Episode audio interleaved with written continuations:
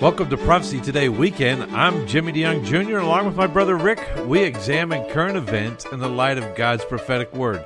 And uh, I'm still in Montenegro, Rick, and you're still in Chattanooga, Tennessee. But man, we've got a great program today. I am, Jimmy, and I'm excited to hear how your week of ministry went. I know you and your whole family and a team of people are over there in Montenegro right now sharing the gospel. Just uh, just maybe give us a brief update on how it went. Yes, uh, we've had a great time here using sports.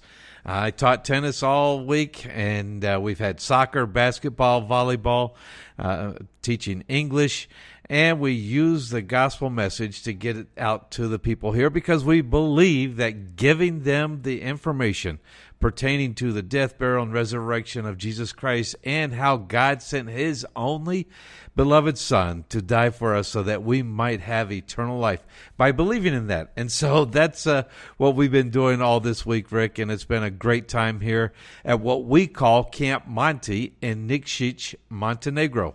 So it's been a great time, and the Lord is blessed in our time, and we're looking forward to getting back home. But I would encourage anyone to get out and go to the mission field, spend a summer serving and uh, seeing how another culture lives. It always works in the interest of those that go on a trip. Well, Rick, we've got a great program in store today. I know we've got some very interesting questions and events that we need to cover in the light of God's prophetic word. So let's get started. Ken Timmerman joins us. He's our expert in geopolitical affairs, and he joins us again this week from Sweden. Ken, thank you so much for taking time out of your summer vacation to talk to us. It's a pleasure to be with you, uh, Rick. Thanks for having me on. Well, we've got a variety of items to get to today, and so we'll start our first one as we look at the changing dynamics in the geopolitical world. You look at the superpowers, U.S., Russia, China these countries are all kind of jostling for global influence. Can you tell us how that's developing?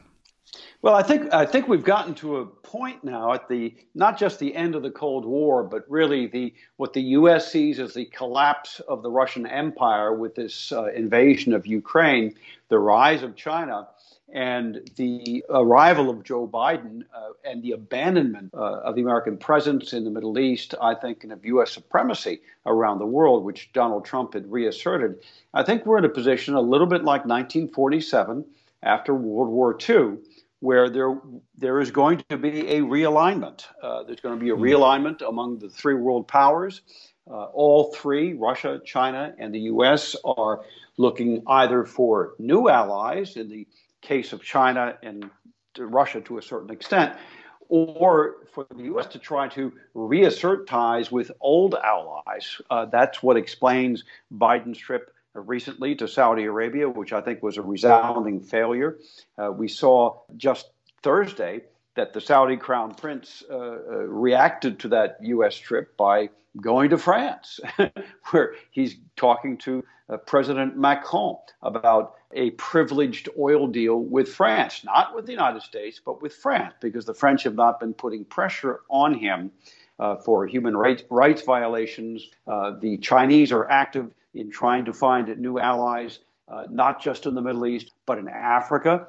Russia is moving, uh, uh, has pretty much consolidated its hold on Central Asia with the former stands, Kazakhstan, Azerbaijan, Tajikistan, uh, Kyrgyzstan and the rest of them, Belarus, and now they are moving into Europe and into to major into to Western European countries. The U.S. is really the outlier here. The U.S. is the one uh, that is shrinking, and we're shrinking under President Biden's presidency.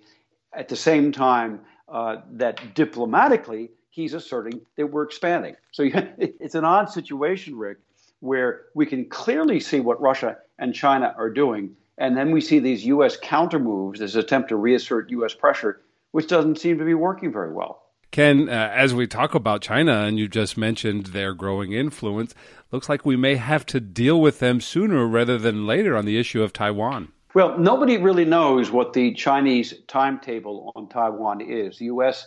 Uh, government analysts are saying they will invade sometime between 2025 and 2035 but nobody knows. Nobody really knows. We picked up uh, intelligence, and, and by the way, um, what we call open source intelligence, uh, satellite photographs, which are now available on the internet, have picked up a massive Chinese expansion of their naval bases and air bases across from Taiwan, where there's been major construction underway at three of those uh, air bases, uh, all within striking distance 135 miles, 170 miles, 250 miles, these three bases from Taipei, the capital of Taiwan. This is important stuff. They're bringing uh, more sophisticated, more advanced aircraft to those bases. Uh, they are expanding their navy. They're expanding their landing craft. That Taiwan is taking countersteps, and they are also beefing up their defenses. But the Chinese look at what's going on in Ukraine, and I think they've come to the conclusion uh, if they're going to go against Taiwan, and I think they're pretty determined that they're going to do so, they're going to wait until they have massive, massive forces available. So the Taiwanese will mm. essentially collapse within 24 to 48 hours. They do not want a prolonged war with Taiwan, I don't think. I don't think they want to do what the Russians are doing with Ukraine, which is to essentially bomb the country to smithereens before they occupy it. They don't want that. They would like to take Taiwan over intact. They'd like to get Taiwan semiconductor manufacturing industries uh, as a Chinese semi- semiconductor manufacturing corporation. Uh, they would like to get all of that very, very rich uh, industrial base and just take it over. They don't want to destroy it, they want to take it over. Well, continuing on talking about China, and you mentioned a little bit earlier about President Biden's kind of the perceived thought that his trip to Saudi Arabia was a failure and really didn't bring about any results that he was intending it to do. And now it looks like uh, China may rush to fill in the gap there as far as influence in the Middle East and that part of the world. Well, I think so. And the Chinese are, are picking up on that. They, they already have become the uh, biggest uh, client of Iran for Iran's uh, oil uh, exports. They're also expanding their, their purchases of Russian oil. Uh, and and the Chinese are looking to Saudi Arabia. Uh, when the Saudis need some particular military technology that they cannot get elsewhere, such as long range ballistic missiles, they historically have turned to China. And by the way, they've done that since the Reagan administration, uh, when U.S. Saudi ties were really very, very solid and very strong. In 1986, the Chinese bought long range nuclear capable ballistic missiles that would allow them to hit Iran and any other country in the region for that matter. So the, the Chinese have things to offer to countries in the region, which uh, right now the United States does not. We're not going to sell ballistic missiles to Saudi Arabia. We're not going to sell uh, probably F 35 aircraft. Uh, we don't offer the same kind of expanded markets. Instead, we want from Saudi Arabia oil. We want from the UAE expanded oil uh, production. And those countries are pretty much at the limit of what they can actually produce. So we don't offer anything hmm. to most of those countries in the region, whereas the Chinese offer a lot. Very interesting. Like you said, with the cold weather coming along, they do have to prepare. It's going to be an interesting time. Well, we have a short amount of time left, but I wanted to get your thought on two issues, and I'm moving out of the European theater here, and just I want to look at the Middle East. Two things I wanted to get your thoughts on. First, in Iraq right now, it looks like there is some protest in the parliament, and I was wondering if you could explain that situation, and also maybe possible military operations between Turkey and Syria. Yeah. Well, Iraq, first of all, uh, the supporters of Muqtada al Sadr, who has changed his spots completely. Four or five years ago, we were all looking at him as a pro Iranian uh, political force inside Iraq. Now he has turned against Iran, where he at one point took refuge uh, because he was being hunted down by the Iraqi state. He's turned against Iran and he's been portraying himself as an Iraqi nationalist. Well, this past week, thousands, thousands of his supporters stormed the parliament building.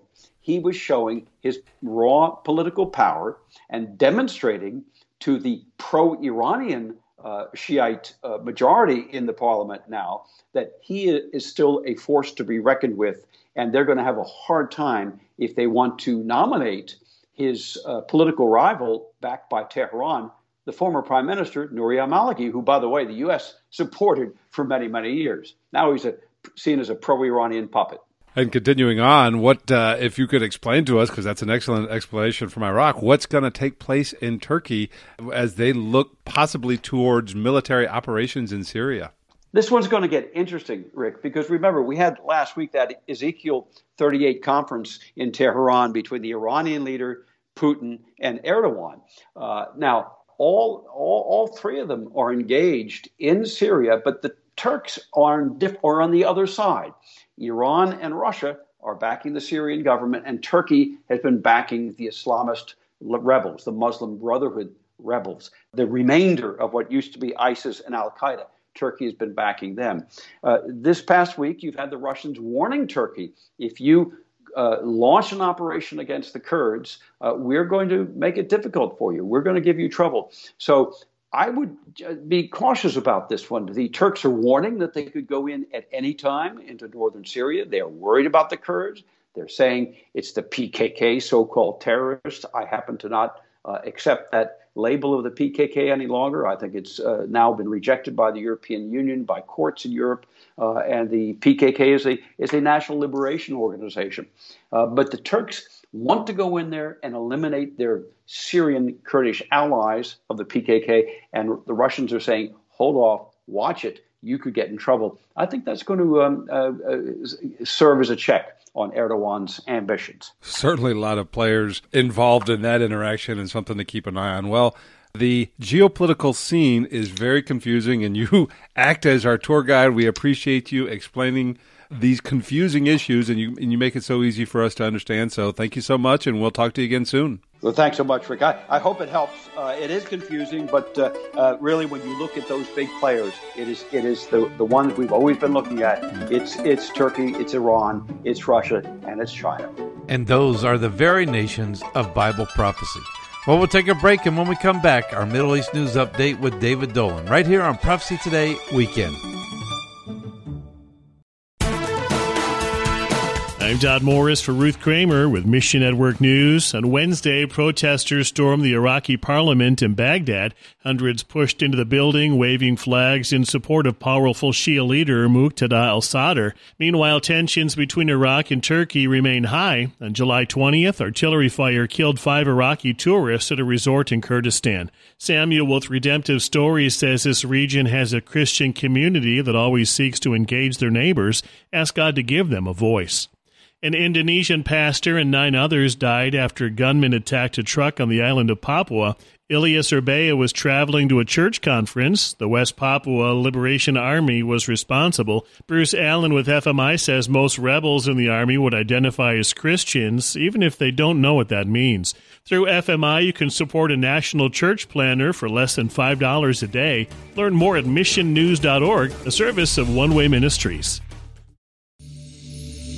Have you always wanted to visit the land of Israel? Imagine what it would be like to walk in the footsteps of Jesus. With Joshua Travel, you can visit Israel past, present, and prophetic. The Bible will come alive as you see places like the shepherd's field where our Lord was born, Caesarea Philippi, Cana of Galilee, Capernaum, the Garden of Gethsemane, and the Garden Tomb. You'll even experience an exciting boat ride on the Sea of Galilee. You'll visit each site with Bible in hand as we take the time to not just visit the sites, but to help you understand their importance to our biblical heritage and to our prophetic future. We will place special emphasis on the eternal city of Jerusalem, the most important city in the world, and the place from where Jesus will rule and reign one day. Call Joshua Travel today at 423 821 3635 to find out more about this trip of a lifetime, or you can visit us online at joshuatravel.com. Welcome back to Prophecy Today Radio, the program that looks at current events in the light of God's prophetic word. This is our second segment of the program, and this is the segment that we call the Middle East News Update. And typically, Dave Dolan joins us, and he joins us again today. Dave, thank you for joining us. Happy to do it, Rick. And uh, it's hot up here where I'm at, but will be cool. Very nice, very nice. Well, I've got a potpourri of news stories for you to talk about today, all revolving around the Middle East, Israel, and uh, the surrounding Middle Eastern countries. But we'll start with Prime Minister Lapid visiting Jordan's King Abdullah. What can you tell us about that visit? Well, of course, Rick, it's his first visit to Amman uh, in an official capacity because, of course, he's only been acting prime minister for a few weeks. But uh, he made that trip. That's not unusual uh, since the peace treaty was signed in 1994 between the two countries. Uh, every Israeli prime minister has been to Amman, and uh, King Abdullah, of course, recently was in Ramallah, north of Jerusalem. He didn't visit Jerusalem itself, but the relations are fairly good. And um, they like in Amman, they like Lapid a lot better than Netanyahu because, of course, he's more centrist uh, and left wing in his politics and um, they discussed uh, several projects that the two countries are jointly involved in. That has to do with water. Israel is uh, hoping to sell water that it desalinates to Jordan. Right now, they give them some fresh water, naturally fresh water, as part of the peace deal every year. And uh, they discussed food security between the two countries. And Jordan brought up that it would like to export more of its goods into Judea and Samaria, the West Bank, to the Palestinians there. They're already the major supplier of goods and services in that sense to that area, but they want to increase that even more. Well, the relationship between Israel and Jordan, although at times strained, is probably one of the best relationships that uh, Israel has with any of its Arab neighbors. Is that true? It is, and it's precisely because the Hashemite kingdom, regime, leaders are fairly moderate, and they always have been. Uh, history took a turn south, as it were, when the Saud family kicked the Hashemites out of Saudi Arabia, which was then just called Arabia, in, I think it was 1924. And Britain created the Kingdom of Jordan, Transjordan it was called, so that the Hashemites had another place to rule. They also had rulers in Iraq next door. So uh, they've always been more moderate. Uh, they're not Muslim fundamentalists to any degree like the Wahhabis in Saudi Arabia that basically have run the show there for decades. The importance, of course, is that Israel shares the longest border uh, with any country with Jordan. And um, Amman, I lived just south of the old city of Jerusalem. I could see the lights of Amman at night. Hmm. And some days on a clear day, I could see the buildings, the towers uh, during the day. So they're close neighbors, and uh, let's hope that they continue to uh, move along. Uh, I should have mentioned Abdullah brought up the Palestinian state. He said the two state solution is the only way to go. We must work towards a Palestinian state. They always make that statement, Rick, but in their hearts, what we understand is that they know it would probably, if it were truly independent, be ruled by Hamas which is a branch of the Muslim Brotherhood, which is working against the Hashemite uh, government in Jordan.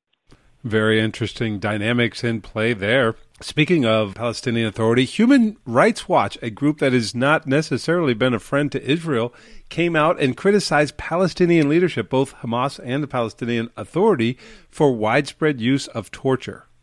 Yes, and that came, Rick, just after the, uh, or just after that report, I should say, the UN issued a similar report uh, detailing torture of Palestinians, and it goes on all the time.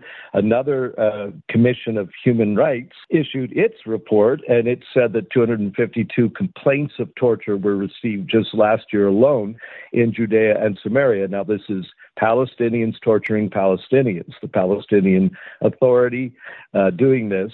Uh, are the charges.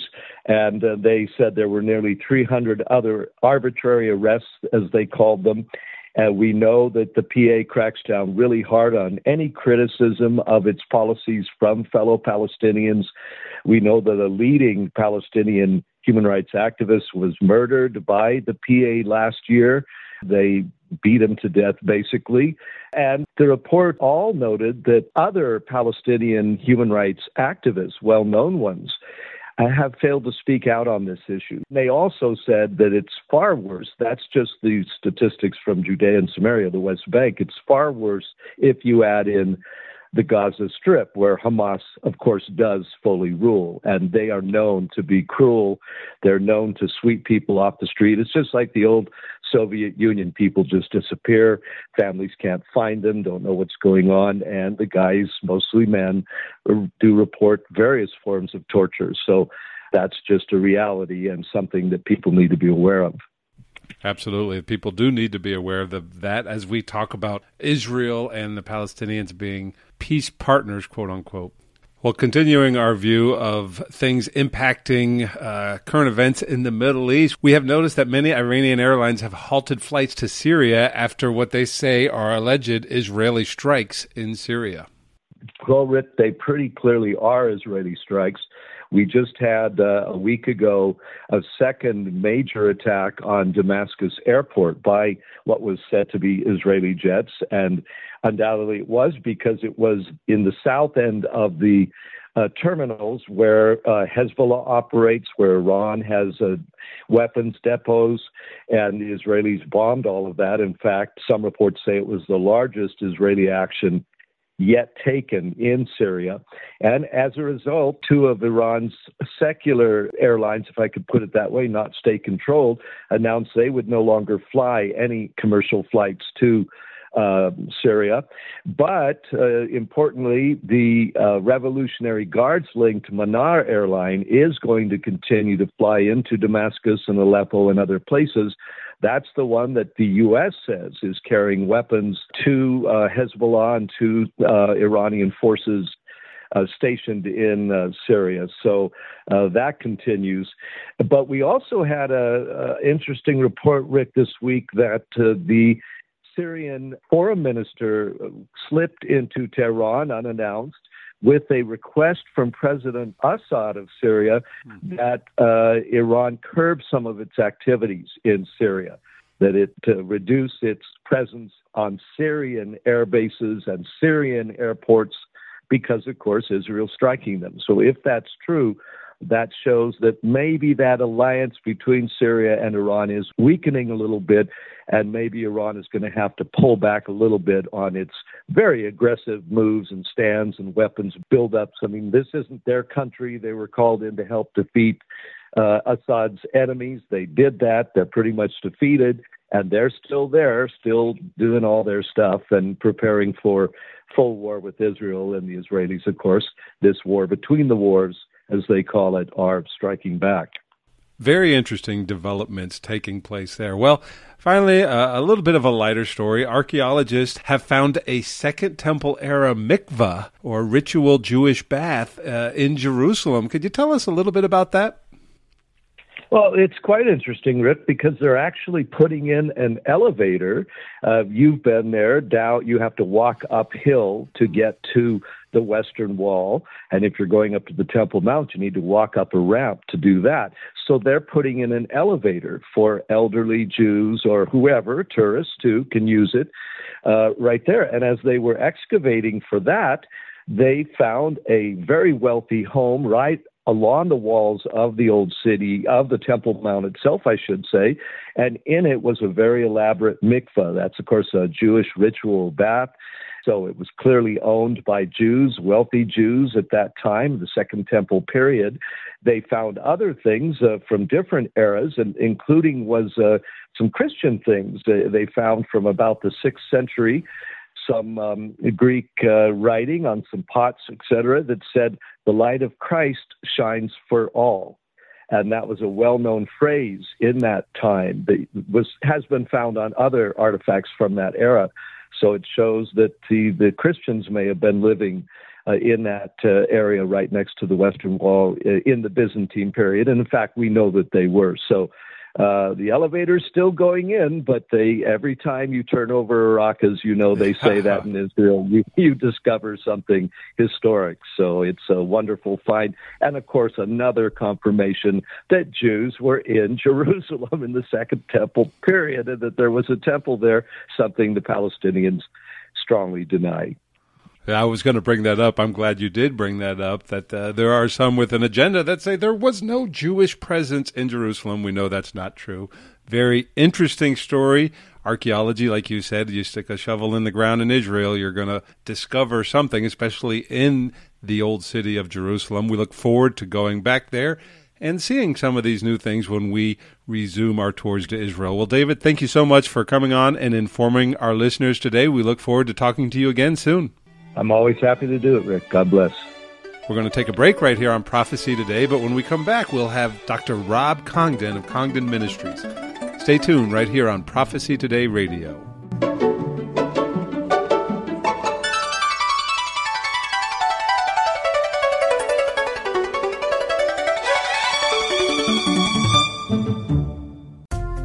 Believer needs to understand Bible prophecy. Whether you're a novice or a student, we are here to help you.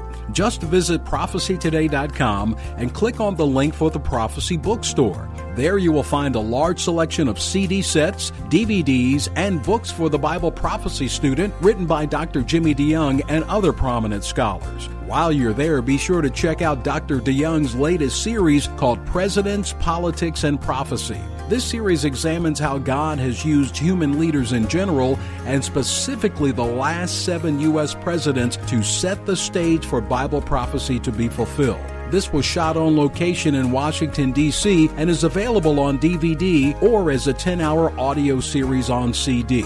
Be sure to check back often for special deals. You can visit prophecytoday.com and click on Bookstore, or you can go directly to prophecybookstore.com.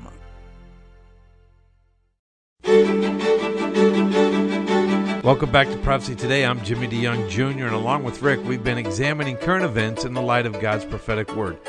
Rick, I'm looking forward to this next half hour when we talk to two good friends of ours, Dr. Rob Congdon and R.C. Merle. Dr. Rob Congdon, uh, I, I thought it would be great to have him on to talk to us about a new aspect of Baptist denomination that's coming into being. Rob Congdon joins us today. He's a good friend of our ministry. He's been on the program for many, many years. He is the director of Congdon Ministries at congdonministries.org. You could check out his website there. And Rob, thank you so much for joining us today. It's so good to be with you. I always enjoy being with you and your listeners.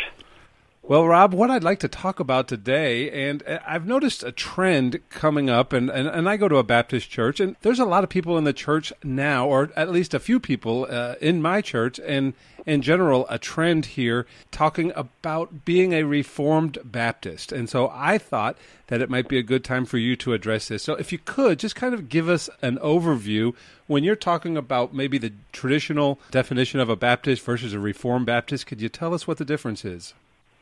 Well, of course, traditionally a Baptist was its prime emphasis when it really came into being as a group of people was the idea that uh, they didn't really hold to infant baptism. They believed it was believers' baptism and it should be by immersion, total immersion. So therefore, the the groups that split away from many of the Protestant movements uh, said, no, you know, we have to immerse our believers in baptism, and so that ended. That was really the major distinction.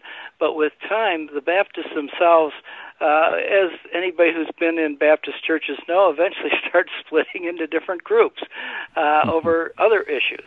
And eventually, a group came out that were called the Reformed Baptist.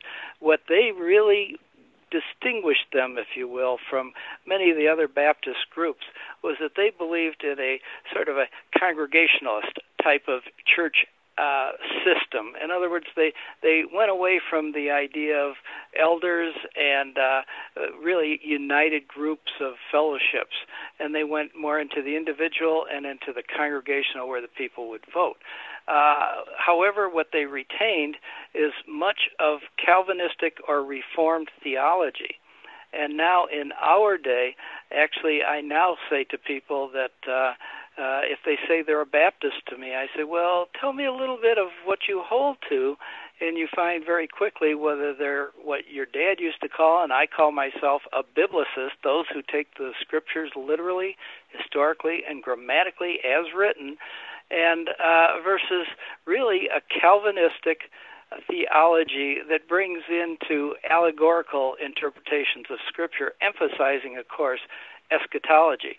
So there has been this division, and the numbers of people who would be calling themselves Reformed Baptist, uh, in reality, they're pure, straightforward, very, my term is aggressive Calvinists today. And the distinction between them and those that are also aggressive Calvinists in some of the denominational churches and those in Bible churches. There's almost no difference today for all purposes. They have all moved into that grouping of Calvinism, and I tend to lump them in because the distinguishes the parts that distinguish them has become minor. I do love that interpretation of being a biblicist. Uh, I know last week with Mike Gendron, we talked about the one true church, and the one true church basically comes, or not basically, only comes from Scripture. If it's not of Scripture, then it's not the true church. And so that's what we at Prophecy Today, and I know you as well, like to look at. Well, what are the differences? Uh, we'll probably end up focusing on eschatology here, but uh, from a theological or even a salvation perspective, what are the differences from a Reformed Calvinistic Baptist? Well, uh, again, the significant difference, and I, I point out to people, this is what they need to understand. Back in the 1890s, and that's a term I use, 1890 Calvinist. Uh, an 1890 Calvinist and I would go out and we'd share the scriptures and our goal would be to present the scriptures of the need to receive Jesus Christ alone as your Savior, not by works that you can do, uh, and that's it. And when a person would receive Christ, uh, 1890s Calvinists would say, well, see, they were elect, and our job was merely to tell them the scriptures. I would say, well, our job was to present the scriptures and let them make the choice on their own to receive Christ or reject him. So there was kind of a, a difference on in theory of how salvation worked, but in actual practice there was no difference. Today there's a significant difference. The aggressive Calvinist who understands Calvinism doesn't believe he needs to proclaim the scriptures. You are either elect or not elect to salvation, and therefore uh, they don't need to go out in what we would call evangelism. And that's a significant difference because now it's not theory, it's on the street, foot on the ground, salvation presentation versus none. And then you have people in between that sort of are confused and don't know what to do. But let's face it, human nature is comfortable in mm. not beating people face to face and confronting them with their need for salvation. So obviously, it emotionally appeals to many people. Calvinism does. So today, the difference has faded. It's become significant today, where in 1890s, like I said, it was theory, but practice was the same. Well, if we move on from that to eschatology, and we were talking a little bit before this, and you talked about your eschatology basically is driving your uh, theology here, isn't it? Well, I think it significantly does. I, I remember John Whitcomb, Dr. John Whitcomb, used to say, if you get Genesis right and Revelation right, the rest of the Bible will fit together beautifully. Mm. And hmm. he's right. Mm. Sadly, when Calvin came along, he had a different view about prophecy his view of prophecy was that, uh, or, or, a prophet, let's say a prophet first of all, is the prophet's job was merely to interpret scripture and to have special wisdom and aptitude for recognizing the problems and needs of the churches today and that their job was not to predict future events. So his whole view of prophecy was read the scriptures and they've got to apply today into the churches and we're going to deal with them on that end but avoid talking about the future and so consequently eschatology uh, is not often taught in strong calvinistic churches but but the reality is if you look at our eschatology and the events we're talking about in the latter days you'll find that they actually support and prove the biblicist position and show that Calvin's five points are quite weak in terms of understanding of Scripture. In fact, they're really philosophy rather than scriptural. I love what you say there. That the great Dr. John Whitcomb said, if you get Genesis and Revelation right, the rest of it falls into place. Again, I know I have a few Calvinistic friends, and, and I know they say their thoughts are, well, Revelation doesn't fit neatly into my box. So it's not something that we could understand, even though it's part of Scripture. Well, that's a very dangerous worldview, isn't it? Oh, absolutely. You know, all Scripture is profitable mm. For teaching, etc. And it is. And I, I think of a, a good, relatively short illustration of something happened in my life. Um, way back when we were serving in Britain, on a Sunday we were to go visit a church and to meet some people there. And interesting, three different churches met in one building. Well, you can guess we walked into the wrong church service. We weren't in the right one. And it was right after major tragedies and terrorism in, in the world around us. Everybody was ill at ease, and people wanted to have answers to why these things are happening and the minister, that tells you it was a Calvinistic church, he gets up and he reads this verse. He reads in Daniel chapter 12, verse 9 Go thy way, Daniel, for the words are closed up, sealed till the end of time. And he said, I have no answers for what are happening today because it's all sealed up and we'll find out someday. Mm. And that's a typical Calvinist approach to eschatology. Sadly, that doesn't give any answers for life and for the, wor- the world or for God's plan of history and his purposes, and it leaves people with no direction at all.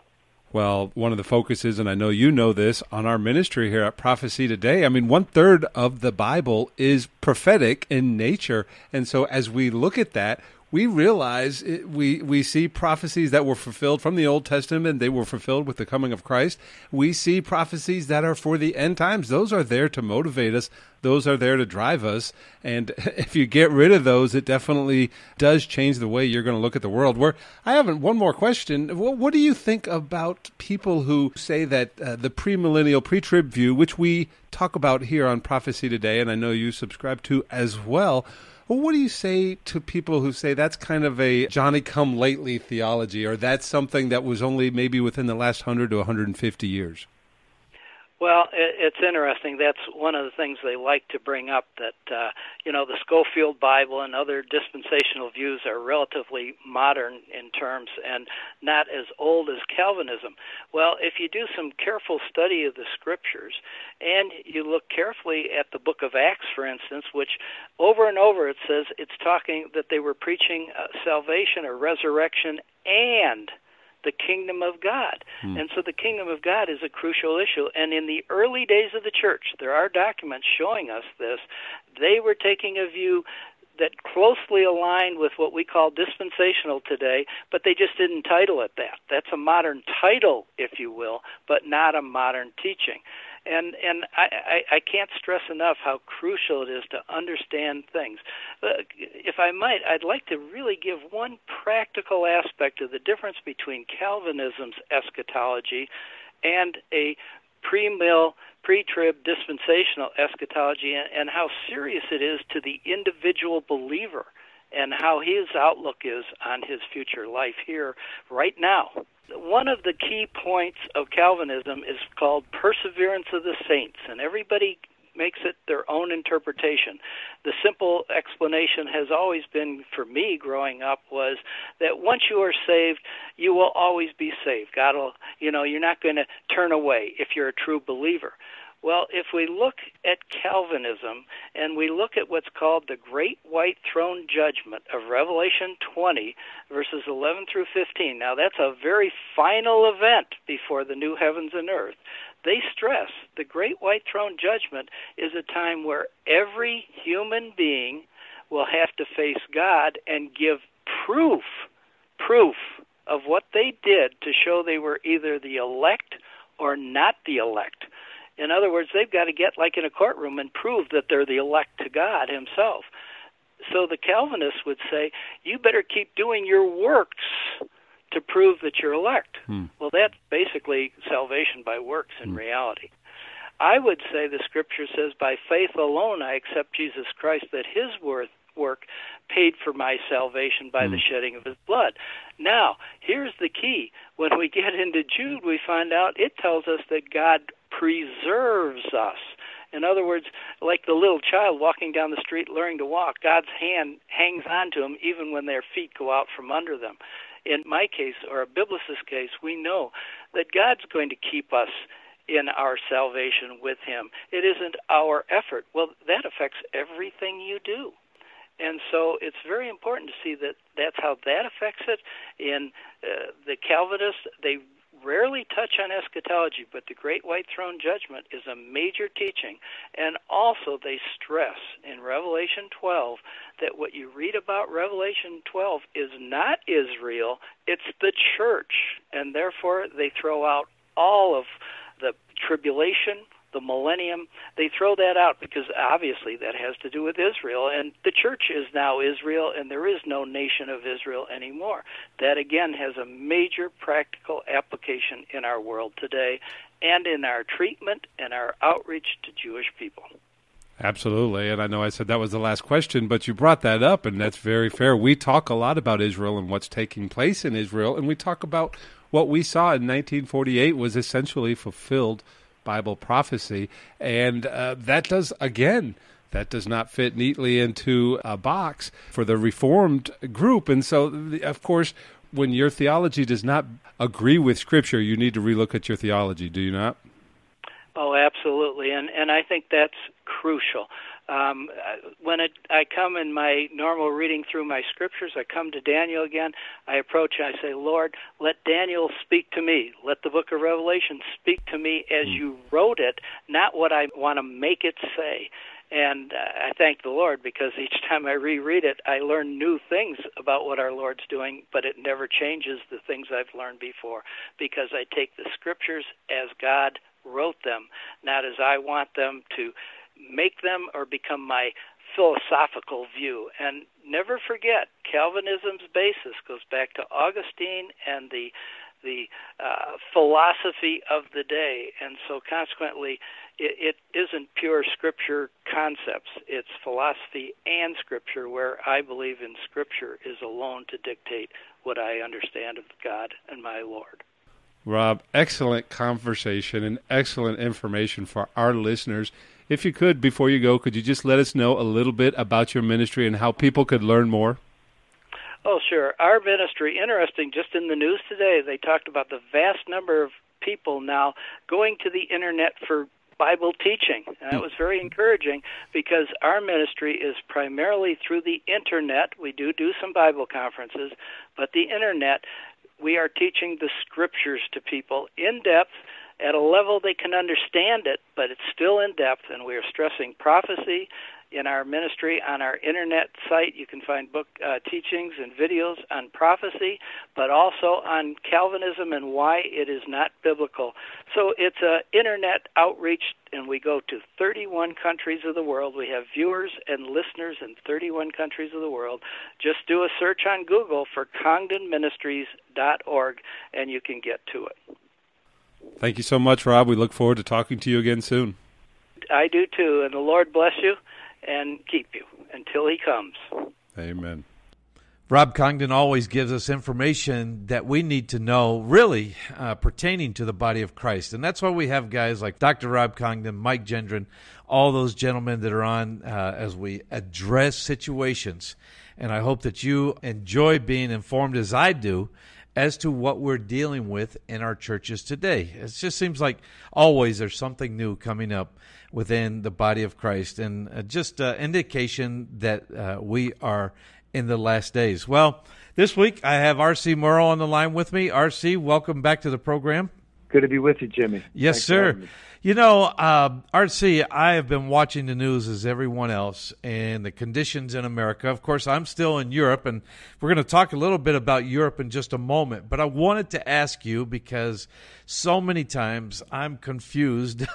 Are we in a recession in the United States or aren't we in a recession? What would you say as a financial analyst?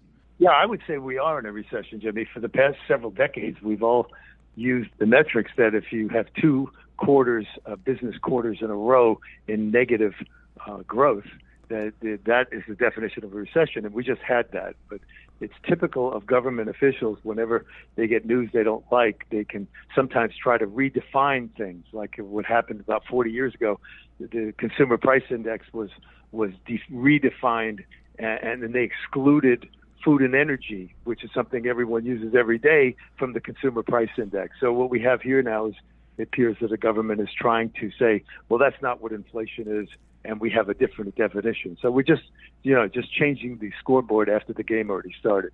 Mm. And how would that affect us as believers? I mean, what should we, what should be our thought process during a time of recession? Because obviously, this is not the first time we've been, uh, the United States of America has been in a, a recession. Yeah, I think the fear of recession is because we had so many new events taking place, like COVID 19, which, mm. which put the brakes on the economy for almost two years. And we have supply chain issues that we probably never had before. We have so many different dynamics going on that, that it's hard to go, it's hard to really relate this to, to the last recession of 2008 and 9 that was so severe that it almost caused the country to go into depression. Actually, that could happen here too if things don't start to straighten out and settle down as far as the Federal Reserve raising interest rates. Well, we certainly know that our Father watches over us. He provides for us even in times of recession. We know that we can't outgive God. I've always encouraged people to do that. And and and believe me, this is not a pitch for any type of donation for funds. This is just about as believers we should not be worrying about who holds the future for us because we know it is the Lord that does that, correct? I agree with you completely, Jimmy. Yeah. Well, on Thursday, you sent me an article, and uh, since I'm here in the Europe, not necessarily the European Union, but I am in Eastern Europe. I'm in a country that is slowly digging itself out of socialism and uh, starting to uh, come up to the 21st century, I guess, if you will, uh, as far as world economics. But on Thursday, you sent me an article about what looks like the destruction of the Italian economy that was overseen by Italy's now ex Prime Minister, Mario Draghi. What can you tell us about it? Yeah, Jimmy, uh, uh, Mario Draghi was once the governor of the Bank of Italy. He was chairman of the European Central Bank mm. and became prime minister of Italy in February 2021 with great fanfare from every part of the Italian government, including two populist parties, the Five Star Movement and one called the League. In fact, one powerful governor of the Campania region, Vincenzo De Luca, compared Draghi to Christ himself. Hmm. By the way, Jimmy, Draghi is an Italian surname for the plural Drago, which means dragon. So, what has happened in Italy in the short space of just 17 months that is so severe that the European Commission forecasted that Italy will experience the slowest economic growth in the EU bloc of countries? Italy has seen a decline in consumer spending and sharply lower business investment, all compounded by a disruption in the supply of natural gas. But that was really the proverbial tip of the iceberg. To begin with, in, in Draghi's Italy, real wages fell at the highest rate in the EU, as almost 100,000 small and medium businesses are at risk of insolvency. Mm. Neoliberal wage compression, policies that destroyed worker morale, when, when there's little difference between the pay of employees, regardless of their differences in knowledge, skills, experience, or abilities. Draghi supported the EU's next generation policies that increases Brussels' authoritarian control over the bloc. He pushed for tough EU sanctions against Moscow that are crippling the Europe, Europe's economies while leaving Russia unscathed. And lastly, Jimmy, Italy has the fastest growing inflation rate in Europe that grew fourfold under Draghi's watch, while 5.6 million Italians, or almost 10% of the population, currently live in absolute poverty, proving the old adage that in socialism you run out of other people's money. Wow. You know, uh, RC, I, I, see similarities uh, where we are as America and what Draghi was trying to implement in Italy in the last couple of years, correct? Yeah, they, they practically rhyme, don't they? were uh, were Draghi's policies impacted by the war in Ukraine? Yeah, they, they really were. And uh, Super Mario, as he has been called, mm. bragged about bold measures to wean the country off Russian natural gas, resulting in Italy now paying the highest electricity prices in the EU. Uh, RC, could Italy's economic uh, woes be the model for a future takeover by an authoritarian government as foretold in Bible prophecy? Yeah, Jimmy, to quote former EU Council President Jean Claude Juncker, it would be better if the EU had one president to steer the ship. And Jimmy, as you and I both know, one is coming mm. in Revelation 6 1 and 2. Daniel 9:26 says he will come from the revived Roman Empire. Revelation 13:4 says he will be indwelt by Satan. Revelation 13:11 says he will have a second in command, and I'll quote from there. It says, "Then I saw another beast coming out of the earth, and he had two horns like a lamb and spoke like a dragon." And it's possible that the second in command resides in Rome today. As you well know, Rome was the seat of Constantine, the Roman emperor, who in 325 AD at the Council of Nicaea held a weakening empire together by uniting Rome with Christianity While Constantine refused to fully embrace the Christian faith, emerged many pagan beliefs and practices and appointed himself Pontifex Maximus, giving rise to the office of the Bishop of Rome. Mm. Jimmy Rome, not coincidentally, is the seat of the Vatican, Vatican, the world's largest Christian denomination, the home of the Bishop of Rome, and the likely future residence of a powerful religious leader that will be probably neither Catholic nor Protestant, but leader of a new state religion. Revelation 13:11 calls him the false prophet. Now, if, or I should say, when Italy and the rest of the southern EU countries is prophesied by Daniel 2:33 as feet of partly of iron and partly of clay that do not adhere, cause a complete economic breakdown of the EU, it will be revived Rome that will bring in Antichrist. Mm, wow, we're we're right here at that moment where we're seeing, and we've talked about this before.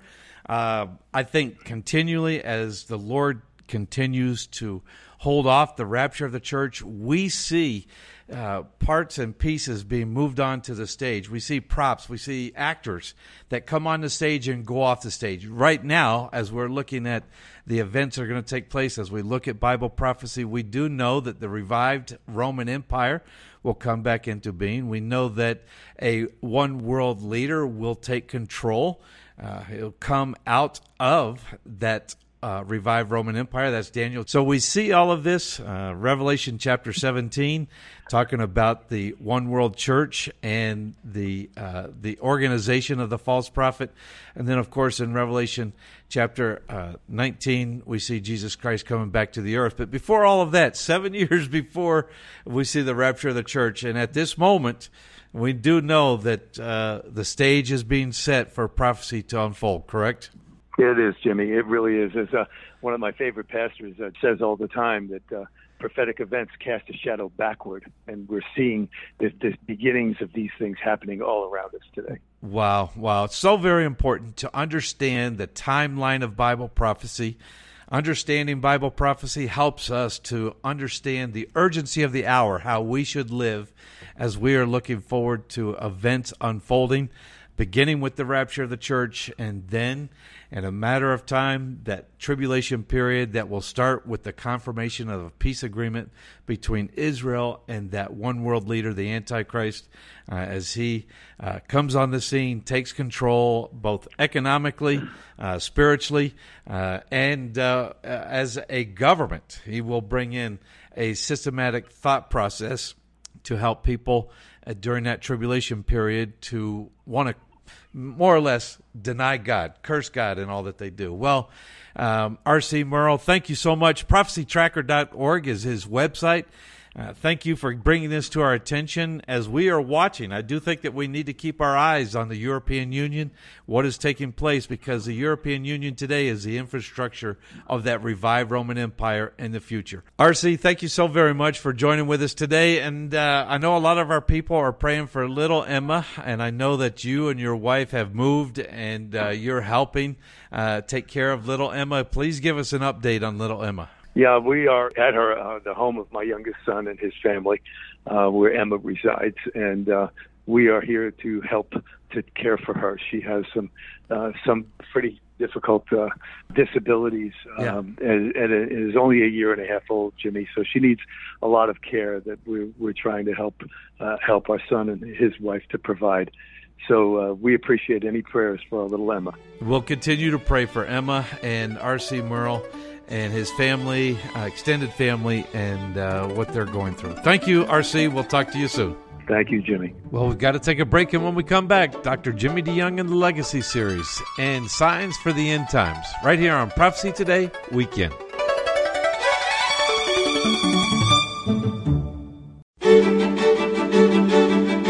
Welcome back to Prophecy Today. I'm Jimmy DeYoung Jr. Along with Rick, we have been examining current events in the light of God's prophetic word. Rick, I really enjoyed your conversation with Dr. Rob Congdon. I think uh, it's something that you have kept your pulse on, and it was a personal conversation that you had with him about things that you're experiencing in your church, and that was so very important.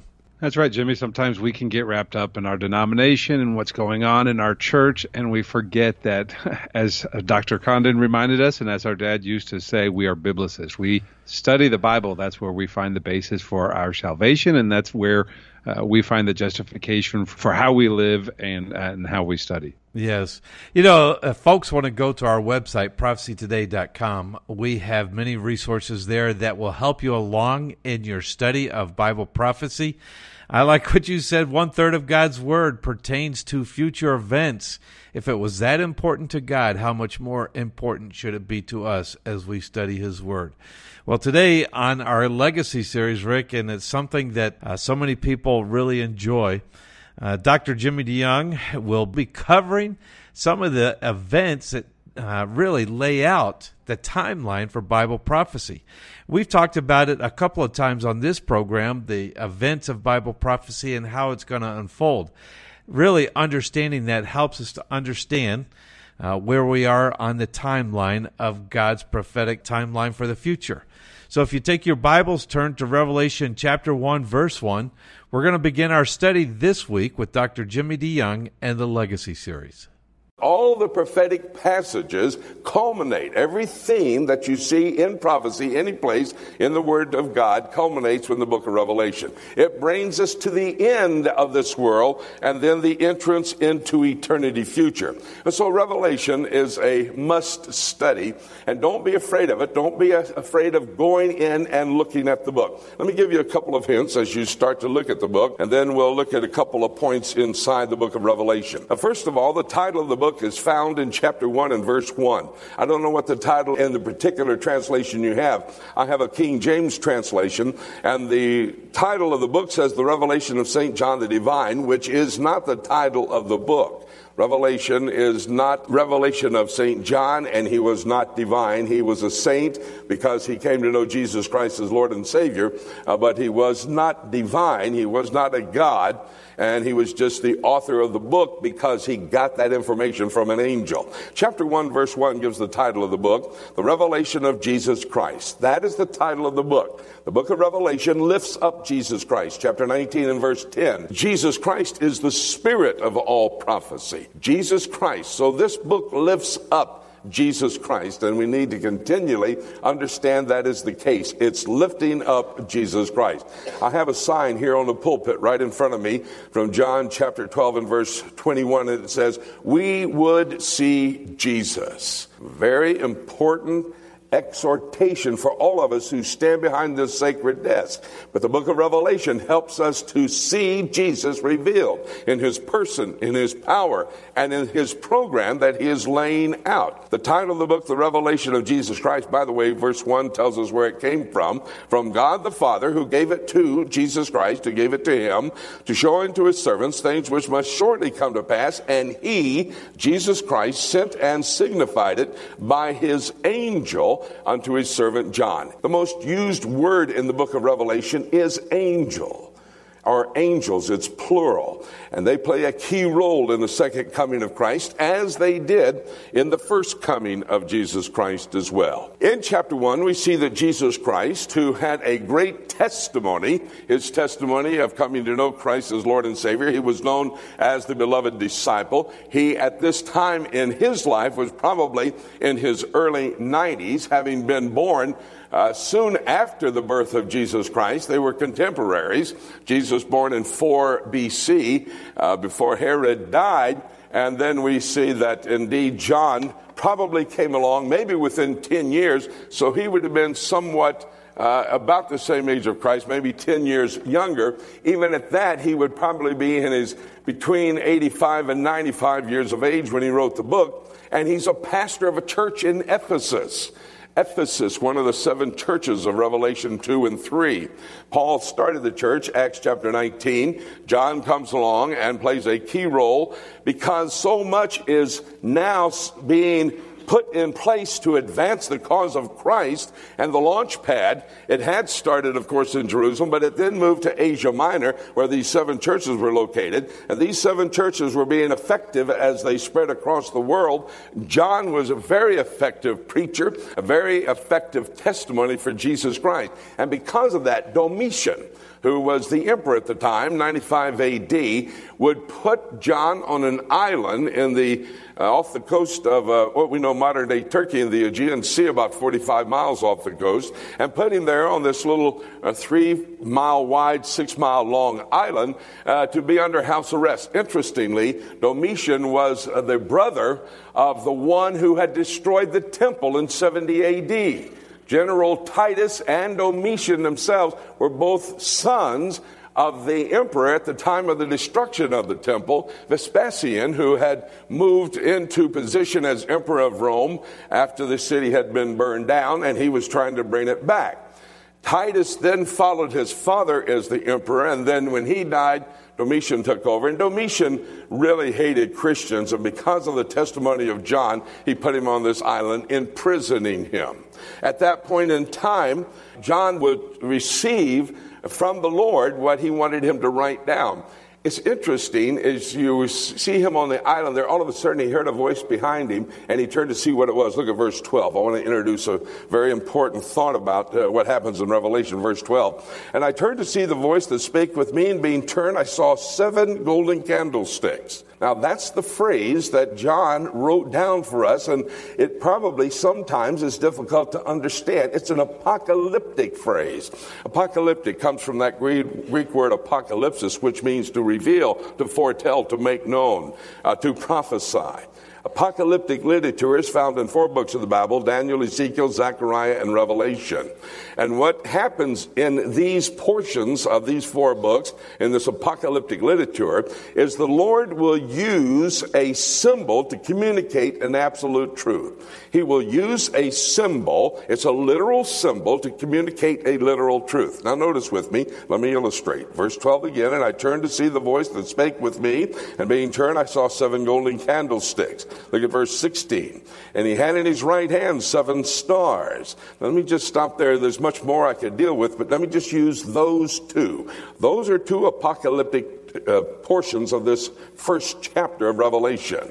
If you're going to understand Revelation, you have to approach it knowing there's going to be apocalyptic literature there. There's a phrase that will help you recognize apocalyptic literature, used 52 times in the book.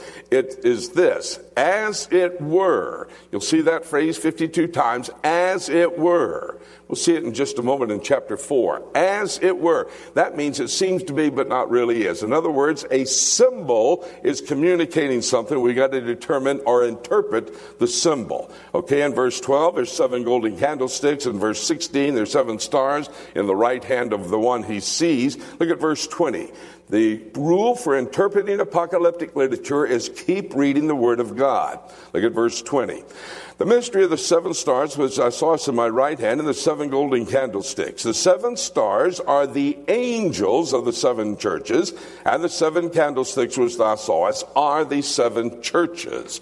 And so that is interpreting what John saw. He saw the seven churches, he saw the angels, and that word is angelos in Greek. It is not talking about a pastor. Sometimes angelos is translated messenger, but most of the time it's angels. So this is dealing uh, with what John saw, the apocalyptic phrases that we have to recognize as we go through the book of Revelation. The person of Christ is presented here. Chapter 1 would be a great chapter for you to study if you want to know what the resurrected, glorified, soon coming Christ looks like. But look at verse 18 because after the person we see his power and his testimony of that power. Verse 18. I am he that liveth and was dead, and behold, I'm alive forevermore. Amen. And I have the keys of hell and of death. That's the testimony of Christ. That is the cornerstone of our faith. That is the foundation for Bible prophecy. It's the resurrection of Jesus Christ. He had to resurrect, and if he did not resurrect, 1 Corinthians 15 says, we're still living in our sin. He did resurrect. He is alive. Testimony by 500 people at least who saw him after his resurrection, 1 Corinthians chapter 15, verses 1 to 5. All of these individuals, every single one of the disciples, except for Judas, every single one of those disciples who saw him in his resurrected body went forth and gave testimony and never recanted on the fact that Christ resurrected from the dead. So again, this is the cornerstone and the foundation for our faith. Now look at verse 19. After we see the authenticity of the person of Christ, we see his authority to be able to tell us exactly what is going to happen in the future. He says, Write down the things which thou hast seen, the things which are, and the things which shall be hereafter. He lays down, chapter 1, the things thou hast seen, chapters 2 and 3, the things which are, and everything after that, chapters 4 through 22, all of those things are going to happen hereafter. In chapters 2 and 3 of the book of Revelation, we see the letters to the seven churches. And if you want to have a personal a revival within your own being. Study chapters 2 and 3 of the book of Revelation. It's just fantastic, those messages. The last word of Jesus Christ to the church. Now come to chapter 4, and I want to show you that there are three main events throughout the entire book of Revelation. Three main events, and if you will focus in on these and what happens in between these events, you can come to an understanding of how the end times will unfold. And this will give you a grid. I want you to develop a grid within your mind to understand what's going to happen. Chapter 4, and look at verse 1. And after this, now that's not too difficult to understand. After this, after what? At chapter, after chapters 1, 2, and 3 after this. Chapter 1, the person of Christ. Chapter 2, we see the letters to the seven churches. Now, again, those churches were alive and active in Asia Minor at the time John wrote the book, but they also represent periods of church history. Down through the last 2,000 years, you don't need to look for a line in the sand. This is the end of the church at Ephesus, the beginning of the church of Smyrna, the end of the church of Smyrna, the beginning of the church of Pergamos, but they are characteristics that are applicable to the different different periods of church history. And so what he's saying is after church history, after the church is ready and is set to go into the heavenlies, we see depicted here in chapter 4, verse 1, the rapture of the church. And let me illustrate it. Verse 1, uh, chapter 4. After this I looked, and behold, a door was opened in heaven, and I heard, here's that phrase, as it were a trumpet talking with me, which said, Come up hither. And I will show thee the things which must be hereafter. This is depicting the rapture of the church. Notice it says, I heard as it were a trumpet talking with me. But I got to tell you something. I started playing trumpet when I was 14 years of age. I do have a Bach Stradivarius, a handmade trumpet. But that trumpet never talked to me. never did a trumpet talk to me. That's what it's saying here. I heard, as it were, a trumpet talking with me. There's that apocalyptic literature. You remember what it says in 1 Thessalonians chapter 4 verses 13 to 18? Jesus will shout, the archangel will shout, the trump of God will sound, and we'll be caught up to be with him in the air. 1 Corinthians chapter 15 verses 51 to 53 in the moment in the twinkling of an eye at the last trump you see, you use other biblical literature to interpret the apocalyptic phrase. So we see here in chapter 4, verse 1, John, in chapter 4, verse 1, he's on earth. Chapter 4, verse 2, he's in the throne room in the third heaven before the throne of God. He's translated into the heavenlies.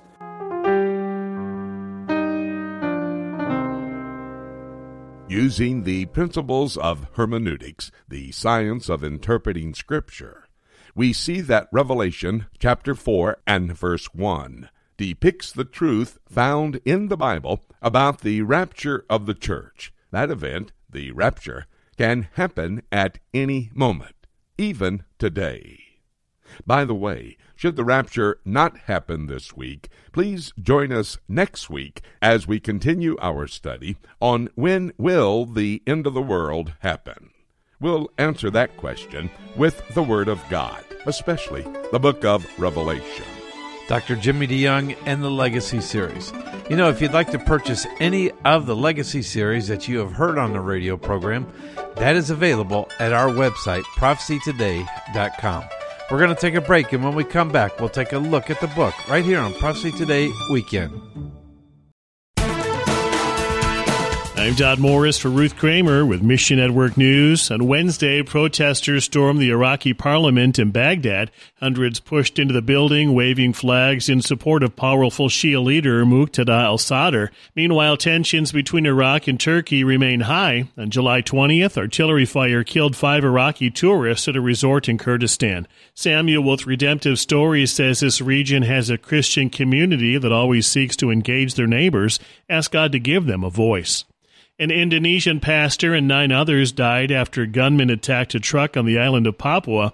Ilyas Urbea was traveling to a church conference. The West Papua Liberation Army was responsible. Bruce Allen with FMI says most rebels in the Army would identify as Christians, even if they don't know what that means. Through FMI, you can support a national church planner for less than $5 a day. Learn more at missionnews.org, a service of One Way Ministries.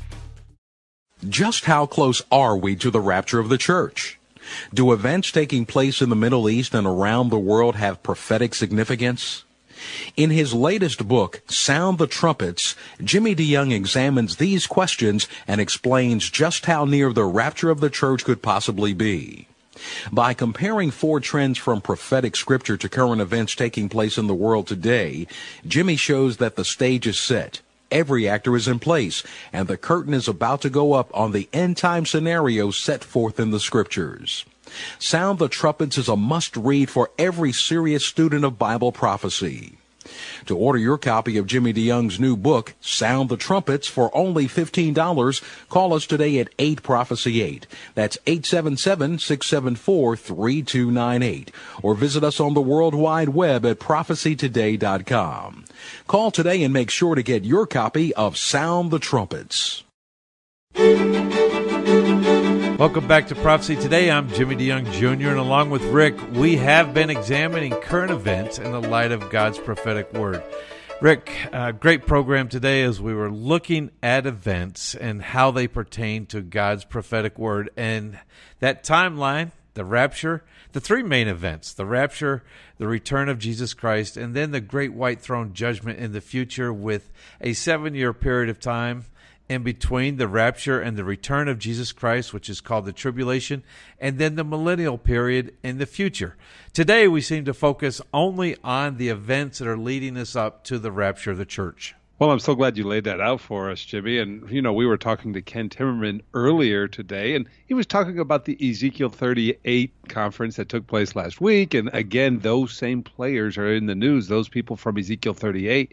But as you just laid out the timeline, the reason we're focusing on that is because this is going to take place after the rapture of the church. You know, every prophecy is, as far as I'm concerned, as you're concerned, as as far as what we teach, all prophecies, the 500 remaining prophecies, are going to take place after the rapture of the church. There's no prophecy to hmm. be fulfilled before the rapture takes place. We believe that the rapture is an imminent event that could happen at any moment as John said in 1 John chapter 3, this is the hope that purifies us, knowing that the rapture could happen any moment helps us to live a pure, productive, holy life. But when we focus on those events, especially what's taking place with nations that are mentioned in Bible prophecy, Ezekiel 38, China, when you talk about the kings out of the east, China and India coming uh, and how they're growing and what they are doing, the decisions that they're making, it shows us that the actors are in place and the prophecies are about ready to be fulfilled. The only thing that needs to happen is that rapture of the church needs to take place. Dave Dolan during the Middle East News Update, we kind of led off that hour talking about the current prime minister, Prime Minister Lapid, visiting King Abdullah in Jordan. And I know, Jimmy, that you were at the peace treaty signing um, in the 90s. One of the reasons we look at those peace treaties is because Daniel talks about a peace treaty that's going to be on the table but not really working. Can you tell us a little bit about that? Yeah, that's uh, so very important. Dad and I were at that uh, the the Arava peace uh, signing w- between Israel and Jordan the first time that there had been signed and declared peace. But those men, God used world leaders to accomplish his will, and the signing of that peace agreement, which we believe would be one of the three that are on the table, that the Antichrist, um, that when he comes on the scene, the Antichrist confirms a peace agreement with Israel for a seven year period of time. It could be the Camp David Accord. It could be the Oslo Accord, or it could be the uh, peace agreement that was signed with Jordan. And that was so very important. And now to see the current prime minister, although he is temporary until the next elections, but he is making a move and getting together with the current king of Jordan, King Abdullah, and he's making a decision and uh, an agreement to work together. We see this, and we also see in Daniel chapter 11 that the Antichrist passes over a country of Ammon, Edom, and Moab. That would be the modern day country of Jordan. I believe that Jordan is that place where the Jews flee to for the last three and a half years of the tribulation period. They'll go to that city of Petra, that 25 square mile protected rock fortress city. And I think in the future, this is that place that uh, in Matthew chapter 24, where it talks about when you see um, the tribulation period come and the great tribulation, flee to the mountains for protection. And that's the area where the Jewish people will go to to be protected by God from the Antichrist. So interesting, Jimmy, as we look at these current events and then we look at Scripture and we kind of mesh them together mm. and we see what's taking place. Uh, talking with Rob Congdon, he's so great. And one of the things he said, and it's similar to what last week we talked with Mike Gendron about, and he's talking about getting the gospel right making sure that we are looking at scripture correctly. And then Rob today talked about if you can get the book of Genesis and Revelation correct or right, then the rest of the book falls into place. And when we talk about getting it right, we're talking about rightly dividing scripture, making sure that it all works together. And that's so important as you look at scripture and as as we as Christians study the word as we're supposed to, we have to get these things right. You know, the last couple of months really uh, on our legacy series. Uh, Dr. Jimmy DeYoung has been teaching the Alpha and the Omega, the Genesis and the end, the book of Revelation. This week we touched on the timeline for the future events of Revelation, beginning in Revelation chapter 1. Well, we've been looking at the Alpha, which would be the beginning, the beginning of Bible prophecy with the first prophecy in the Bible in Genesis chapter 3. And now this week we're looking at the end. And I think it's so good. I love what he said about Dr. Wickham. If you get Genesis and Revelation right, you'll get everything else in between just fine. And then, of course, R.C. Morrow, always so well prepared and always such a wealth of information. Yes. You know, we focus on this, and some people might say, well, why are you focusing on the prime minister of Italy, the ex prime minister, and decisions that he made? Well, again, God uses world leaders to accomplish his will. That sets the scene for the Antichrist, who will be and use an economic system uh, to come into place to uh, really to allow to to rescue the nations of the European Union or the revived Roman Empire to help them to uh, buy and sell. And certainly we are seeing that in the world right now, but not only in Europe, but in America, worldwide, we're seeing situation where uh, the scene is set just perfect for a one world leader to come on the scene talking about peace and economic system being put in place. And I think that we are quickly moving towards uh, the season for that to be ripe at this very moment. Well, Jimmy, all these things are to motivate us. They're motivate us to get out and live pure, but also be productive. And that's what you're doing right now. You're in Montenegro. You're sharing the gospel to those that need to hear it. You and I both have that desire to not only to understand and to study God's word, but to realize what it's here for. And it's to show us the urgency of the hour that God could have used the stars in the heaven to spell out, You must be born again. But instead, He chose us to carry forth that message of redemption, which is believing that Jesus Christ died on the cross, went to the grave, and rose again. Rick, thanks so much for the program this week. Thanks for doing a great job on talking to our geopolitical uh, broadcast partners, helping us to understand what's happening in the world so that we can know where we are on God's timeline. I'll see you again next week, Rick. And um, should the Lord tarry, we'll be here next week and we'll keep looking up until. Thank you so much for joining us today. This is Jay Johnson inviting you to join us again next week for more of Prophecy Today.